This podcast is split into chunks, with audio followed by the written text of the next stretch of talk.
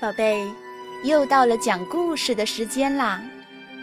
今晚呢，我们继续讲安徒生童话，准备好了吗？维维讲故事开始了。接下来我们要讲的故事是夜莺。有一个中国皇帝，他有世界上最华丽的宫殿，在这宫殿里啊，有一个美丽的大花园。如果从花园里一直向前走，可以来到一个茂密的树林，树林里头住着一只美丽的夜莺，它的歌唱非常美妙。世界各地的旅行家都到这位皇帝的京城来欣赏宫殿和花园，更重要的是想听夜莺那美妙的歌声。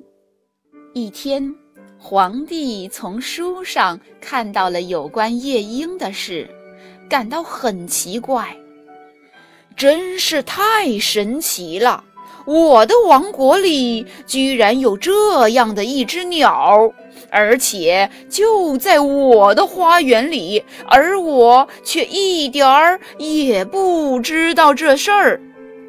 于是，他把侍臣唤来，叫他找到这只神奇的鸟，晚上到皇帝的寝宫来唱歌。除了宫廷的人以外，人人都知道这只夜莺。侍臣在花园里找了整整一天，也没有发现夜莺的影子。最后，侍臣在厨房里找到一个小姑娘，她知道夜莺在什么地方。小姑娘带着侍臣来到树林里，找到了夜莺。他对夜莺说，小夜莺啊，我们仁慈的皇上希望你去给他唱歌呢，你愿意去吗？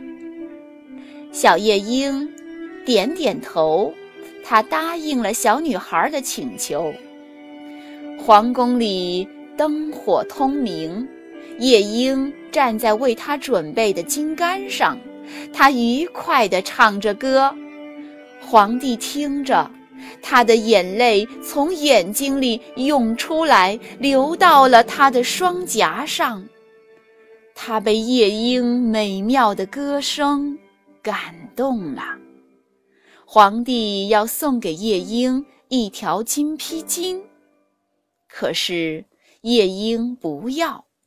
他说，我已经看到了皇帝的眼泪，那就是我最好的报酬。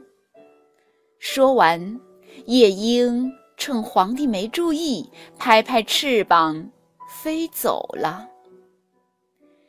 有一天，皇帝收到了一个大邮包，里面是一只人造的夜莺，只要上紧发条，他就能唱出真夜莺唱的所有歌。皇帝把它放在桌子上的绸垫子上，周围摆放着黄金和珠宝。他被封为高贵的皇家夜间歌手。每天晚上，皇帝都是听着人造夜莺的歌声入睡的。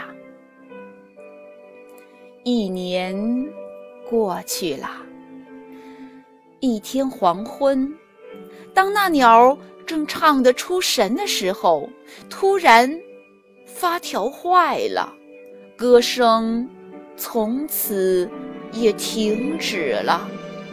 皇帝请来全国最好的钟表匠修理人造夜莺，钟表匠费了很大的劲儿才把它修好，可是他再也不会唱歌了。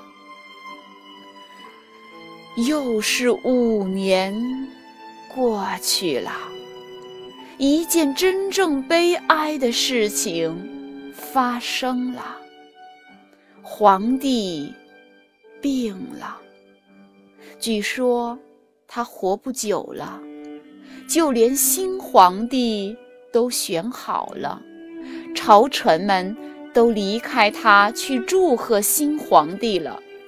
可怜的皇帝只有躺在床上，等待死神的降临。他看着那只人造金夜莺说：“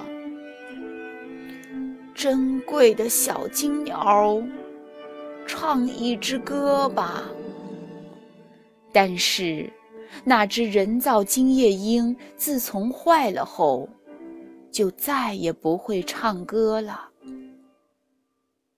正在这时，靠窗的地方响起了动人的歌声，这是那只真夜莺听到了皇帝可悲的境况，特地赶来给他安慰和希望的。美妙的歌声响起了，皇帝又得到了新活力。霎时，所有的病魔都从他的身上溜走了，他的身体立即恢复了健康，皇帝又是以前的那个皇帝了。好的，故事讲完了，宝贝，再见。